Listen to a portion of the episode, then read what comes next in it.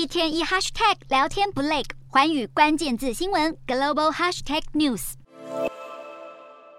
全球第二大加密货币交易平台 FTX 在美国申请破产后，在文件中声称公司陷入严重的流动性危机，而且据了解，FTX 的债权人恐怕超过一百万人。由于陷入恐慌的投资人在七十二小时内撤资六十亿美元，再加上竞争对手全球最大的加密资产交易所币安放弃出手援助，造成 FTX 宣告破产。在过去短短一周内，FTX 从身价高达三百二十亿美元的币圈巨头沦落为破产公司。加密货币金童、绰号“薯条哥”的 FTX 创办人弗里特受访时坦承，平台扩张的速度太快，他没有注意到已经出现问题。不止 FTX 陷入风暴，传出加密货币贷款商 BlockFi 也将申请破产。美国媒体指出，BlockFi 正在准备提出破产申请，而且还计划裁减部分员工。BlockFi 在十号已经暂停平台活动，包括提款服务喊卡，并且要求客户暂时别将资金存入。而暂停活动的理由是 FTX 流动性危机带来的不确定性，造成公司无法正常营运。而对于破产消息，BlockFi 尚未做出回应。